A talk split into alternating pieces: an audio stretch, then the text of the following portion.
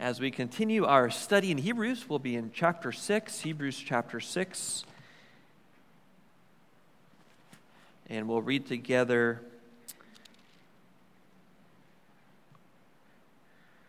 beginning in verse 9 all the way to the end of the chapter.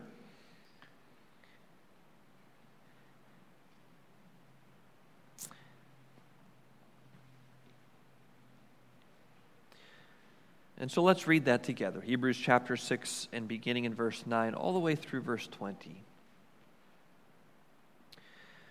But, beloved, we are persuaded better things of you and things that accompany salvation, though we thus speak.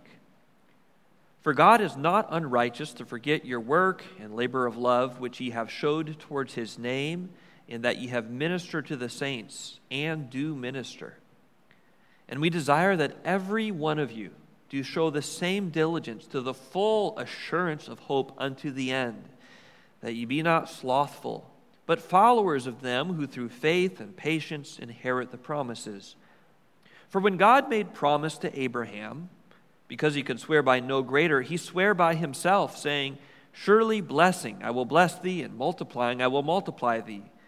And so, after he had patiently endured, he obtained the promise. For men verily swear by the greater, and an oath for confirmation is to them an end of all strife.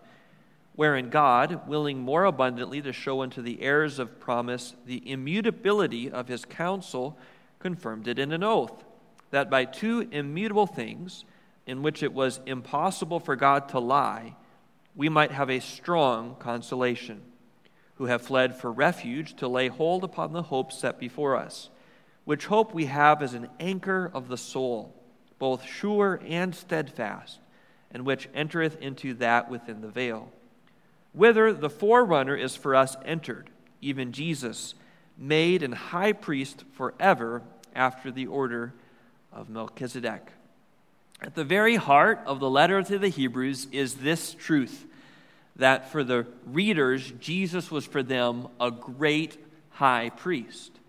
And that's true for us as well, as we're going to continue to learn in chapter 7 the importance of understanding what it means for Jesus to represent us to God and to make atonement on, on our behalf for sin. But we're in this section here where we're introduced to Jesus as the high priest, and we learn that a high priest in chapter 4 is taken from the people to represent his people to God. A priest offers sacrifices for sins on behalf of the people. A priest can have compassion on his people because he's one of the people. And we see that Jesus, in the same way, although not of the tribe of Levi, not a son of Abraham, he was the, of the tribe of Judah. We know that he, though, was a, like a high priest in all of these ways. He could have compassion on his people because he became one of us. He offered sins on behalf, uh, a sacrifice once and for all for, for his people and for all who would believe. He represents us to the Father and invites us all into the throne room of the Father. He made atonement for our sins once and for all to, to all who believe. And so, when we go on to these next verses after tonight, we're going to continue to talk about what it means for Jesus to be this high priest for us. But in chapter 6, we have a few other things that it's important for us to think about. And so, he, he takes chapter 6 and a little bit of the previous, and he, it's sort of like a parenthesis where he's going to address some things that just very important to say uh, and for us to take note of. And that's what we've been doing the last couple weeks, and we're going to complete that, Lord willing, tonight.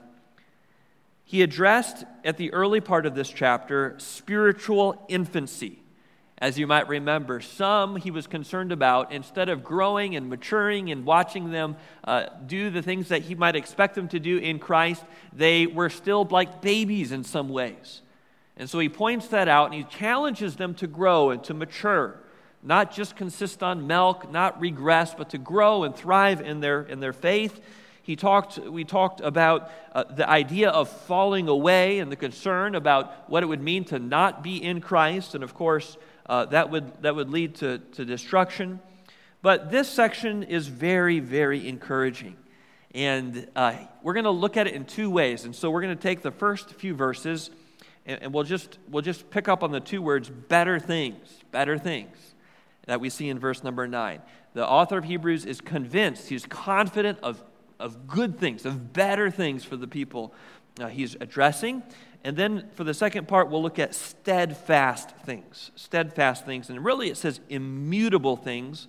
In verse 18 and in verse 17, it talks about immutable things, which just simply mean that they're unchanging. And so the writer of Hebrews is confident of better things for them, but he wants to point out the immutable things about God, the things that are unchanging and secure, just like we sang about in the first two songs this evening. So let's first look at better things. In light of his concern earlier in the chapter, and we talked about this last week, in, in, in light of that, those verses that give us a warning, he says, We are persuaded better things of you and things that accompany salvation. And do you notice what he says about them? He says that they're beloved. He uses this word, the, this is the only time in the book of Hebrews, and we, we, we get very quickly this idea that he really loves the people he's writing to, and he's being very tenderhearted. The tone is changing. If you're narrating this, it, it, there's, a, there's a change of what he's trying to communicate. And he says, Loved ones, I, I am confident, we are confident that as you go through your Christian life, it's going to lead to better things, better things than those who could fall away or would fall away. We feel like you're going to grow. We're excited about that. We're confident of these things, and the tone is very gentle. In other words, why, words he's saying to them, You're not a lost cause. As we think about the parable of the two sons that Jesus told about the, the, the, the, father who had two sons, and, and one of the sons took his inheritance and just basically uh, did the equivalent of saying to his dad, I wish you were dead. You're not dead, but give me my inheritance anyways. And then he takes it and leaves, never to return. But he comes to himself and he repents and he comes back to the father, and the father embraces him you don't give up. He never gave up on his prodigal son. It seems like he was always there, sort of waiting, perhaps he'll come and return. And the father didn't give up on the elder brother either. The other br- elder brother had problems as well. If you recall, the elder brother represents the Pharisee and the younger brother represents the prodigal. And so uh, there was love of the father there, and there's a, a real uh, emphasis here that the writer of Hebrews is convinced of better things for them. And then, lest the apparent failure of some, perhaps who didn't grow, perhaps never knew Christ, should sort of overwhelm the, the majority who, who may be following the Lord. Sometimes the people who aren't doing right get all of our attention and, and, and occupy all of our thoughts. Uh, he, he is not throwing the baby out with the bathwater. Has anyone ever thrown out the baby with the bathwater? I was thinking about that today. I don't, I've never heard of anyone actually doing that. But lest you do throw the baby out with the bathwater, he was sure and confident that to the, to the people he's writing to, that they would continue. And that's just an encouraging place to, place, uh, to, to say that. Well, why is he convinced of better things for them? Well, first of all, God is not forgetful. God is not forgetful. And he says that in verse number 10 that God is not unrighteous or unjust to forget. Forget your work, to forget what you've done in love, to forget what you've done in love in His name and what you've done in terms of ministering to the children of God and the people of God, and not only what you have done, but what you are continuing to do. And so, as he encourages and as he sort of steps on some toes and as he's challenging him to grow up, he says, You have done some things that are God won't forget those. And you're continuing to minister, and there are some evidences in your life that are very encouraging and give some sort of indication that you do love the Lord and you know the Lord. And that's really remarkable. But he points out, first of all, that he's convinced of better things for them, not only in that they're doing good things, but that in God, God himself won't forget. People forget, don't we? We sometimes make promises to ourselves and we let ourselves down. Has any of you ever done that? And you kick yourself and you hit yourself in the head and you do all sorts of things and you're like, why, why did I do that? And we do that with one another as well. We have a Bible illustration of this early on in Genesis. We have Joseph and he's going through all these things in his life and finally he interprets a dream. He's in prison for a butler and a baker and he says, hey, here's the dream. And it's not so good for the baker, but for the butler, he says, You're going to return back in, in service of the Pharaoh. And just if you would do me one favor, remember me, right? Sure, I'll remember you, Joseph he gets out of jail and he forgets Joseph ever existed. He's happy, he's set up on his way. And he just forgets all about Joseph there in prison with no voice. Of course, God works through that, but people forget. They say it's much, much easier. It's almost like it's built into our nature to remember when we've been slighted and never forget that. And it's so easy to forget when we've been treated well, when, we when someone's done something for us. Well, we never forget when that guy cheated us, right? Sold us a car that he said ran well, and it, you know, he put sawdust in the, in the motor. Um, we, we, we, we, we, can remember oftentimes the, the bad things and uh, get things sort of skewed in our mind to the point that sometimes it's when we're on our deathbed or someone we care about is on their deathbed that sometimes we realize how we should put all of this into perspective. I wonder if we found out we have 48 hours to live, 72 hours to live, and somehow we knew that. I wonder what we would do with those 72 hours. But I'm sure it would be getting closure on some of these things. Remembering people in our life we want to make sure we say thank you to or we appreciate or just taking the time to reflect on those, those memories. Why? Because life gets busy, at least for someone like me. It just seems like the days go by quickly and the kids are growing and there's stuff going on all the time, and it's just very easy to forget uh, what's, what's, going on in our, what's going on in our lives. I remember listening to an audio book. You know, it's a, a book, but someone re- reads it out to you. And, and uh, I was reading this book, and, and, there was a poem that was read that I haven't forgotten. I actually found it on the internet, and um, I actually have it in my Bible. But I won't torture you tonight, and I won't read it to you. Uh, but it's called Father Forgets. And the reader of the, of the audiobook had a voice sort of like Paul Harvey, and I can still hear it in my, in my head. But it was about this father who, at the very end of the day, had uh, just paused in the, in the darkness to realize uh, his interactions with his, his son, his little boy. How he treated him when he got home from work, and how he treated them when they were talking about their homework, and how he treated them when, they, when he was playing out in the yard. And, and at the very end of the day, he said, You know what, son? Father forgets what it's like to be a little boy. I'm so busy with my life and all these things going on that I just forgot what it was like to be a little boy. And the poem sort of says, I'm not going to explain it to you because you won't understand. I'm looking at you sleeping, um, but I'll do better. I'll do better tomorrow. We forget. We forget. God doesn't forget. He knows the story of your life and His expectations of you his insight into how you are and what you do and how you think is perfect. He knows you better than you know yourself. David said it this way Like as a father pitieth his children, so the Lord pitieth them that fear him. For he knoweth our frame, he remembereth that we are dust. He knows who you are. This isn't an excuse to sin, but what it is, is it's it's a reminder that God knows us, He delights in our salvation, He's made provision for that salvation in Jesus, and we may forget all sorts of things, but God is not unjust, He's not unrighteous to forget. And the writer has more confidence in God's righteousness in terms of how He is aware of what's going on in our lives as His people than He would even have in the Christians themselves. God doesn't forget. So God is not forgetful, but they were not unfruitful.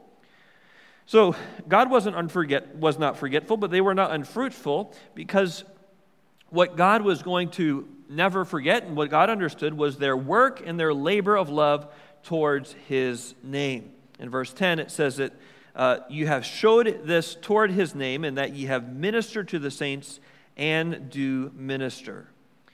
There was genuine evidence in their life, I'm sure, for a Jewish Christian in particular at this time when this letter is being written, it would have been very, very challenging in a, in a way that I don't think I can relate to what it would mean to identify as a Christian, to get baptized as a Christian, to go to church and sing songs like we sang tonight as a Christian could have been very, very difficult. It, might, it would have mean, meant, meant uh, rejection from a lot of the community around you and maybe some family and friends and, and just all that would go along with it. But he says there's something genuine about the way you've lived out that life. And this isn't the only place that says that how we, how we, how we love others reflects whether or not our love for God is genuine. We could say it this way We know that the, God, the love of God is in us in that we love our brethren. In fact, that's what John says, isn't it? In 1 John chapter 4 and verse 20, if any man say, I love God and hateth his brother, he's a liar. For he that loveth not his brother whom he hath seen, how can he love God whom he hath not seen? Of course, the commandment that we have is that we that, that whoso loveth God loveth his brother also. Jesus will say to his disciples in John 13, he'll say this, this will be all, all men will know that you're my disciples, that you have love one for another. And I think we do lose sight of that sometimes. We lose sight of that. How we love God is going to have a real effect on how we think about the person sitting next to us or, or down the road from us. And in particular, even in the Christian community. And I appreciate the love of God. I appreciate brothers and sisters in Jesus who love me, and I can love them, and we can be there for one another. That's just such a powerful, powerful thing uh, that God uses in, in, in any community. And having found that, that's something to appreciate. So he knows God is not forgetful and they were not unfruitful. Uh, he, he knows that there's real evidence that they have ministered and they've served, and he doesn't describe what that all looks like. We can imagine, uh, but they, they, that was genuine in their life. And then, thirdly, their perseverance would be rewarded. In verse 11, he says, uh, We desire, we have set our heart upon this one thing we really desire, that every one of you do show the same diligence. We want each of you, we, very important, our goal is that each of you will show diligence to the full assurance of hope unto the end. In other words, we want all of you to not only be diligent in the terms of, hey, I'm going to work really hard today and work hard tomorrow and work hard the next day, but I want you to do so in connection with an incredible hope that you have about what God is doing in your life and what that inheritance will look like. God can be trusted. His promises can be trusted. And if you are fully convinced of that, if that is fully in your heart, that's an incredible, energizing thing for you that will help you to go through all these other things that may, uh, may you may encounter in the Christian life. And so he says, I want you to have this hope. I want to cultivate this hope, and I want you to have this, this, this hope blazing in your heart. And hope, by the way, isn't, isn't uh, kind of a wishful thinking in the Bible. It's very different than that. It's a confidence a very strong confidence that what I can imagine in the future, what I know about the future based off of God's word, is a reality. It's real, it's just not yet. I don't see it yet, but I can trust God. I can trust His character, and so that I know that it will happen. And by the way, faith will be defined and talked about more and more as we go through Hebrews. As we, and, and if you have questions about faith, which I think we all do, and what it means to trust God and what it means to walk in faith, uh, as we continue through these next chapters, it's going to be very good uh, to, to be thinking about all of that. But he says, I want you to have a full assurance of hope until when? Until the end. I want you to be diligent. I want you to be full of hope all the way until the end. All the way through your Christian journey, whatever that looks like. I want you to be faithful and diligent until the end. In verse 12, he says, I want you to follow others who have done this, who have lived out their lives in faith. He says, that ye be not slothful, but followers of them who through faith and patience inherit the promises. In other words, it's possible for us to become slothful. It's possible for us to get lazy. It's possible for us to become at a loss for hope. He talks about three things in particular that he pulls out when, when he talks about following them. He says, I want you to follow people, but who are we to follow? Notice he says, first of all, it's those who through faith and patience faith and patience. Faith is trust in the character and provision of God. I don't know what the future will hold. I don't have a lot of faith, not in this type of way, in our government or in politicians or in people in general, right? But I can have faith that God is in control, that His character is good, and so the things that He said and the decisions He'll make and the way He'll lead and operate the, the world, I can trust that, and so I can walk in faith. And so that relates to God's character as a whole, and then in particular in the provision of Jesus Christ. And so there are others who've gone on before us, and in fact, over the last 2,000 years, and then go to Hebrews, there are those who've come before these who are reading it as it's being written and read and he says, Look to them. They have journeyed as well in faith. But not only faith, they have done it through faith and patience. So, patience is the exercise of faith along the course of your life. So, it's one thing to, to say you have faith in God and to sort of understand that God can be trusted, but there is going to be a variety of ways in which you're going to have to exercise that faith. The Bible says, at least in two places, the just shall live by faith. So we, we become children of God by grace through faith, and we, we live by faith. And we're called to do that. Without faith, it's impossible to please God, Hebrews will say a little later uh, in the letter. And so, uh, patience is this idea that there's always a risk of getting tired. There's always a risk of, of, uh, of growing slothful. There's a risk that we're, you know, we're going to face difficulties and challenges that can trip us up, and we need to run with patience. I don't know if you've read Pilgrim's Progress by John Bunyan.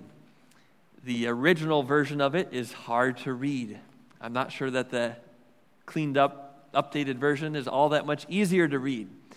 Um, Everyone gets a funny name in the Pilgrim's Progress, but it's written by a Baptist pastor in the 1600s in England.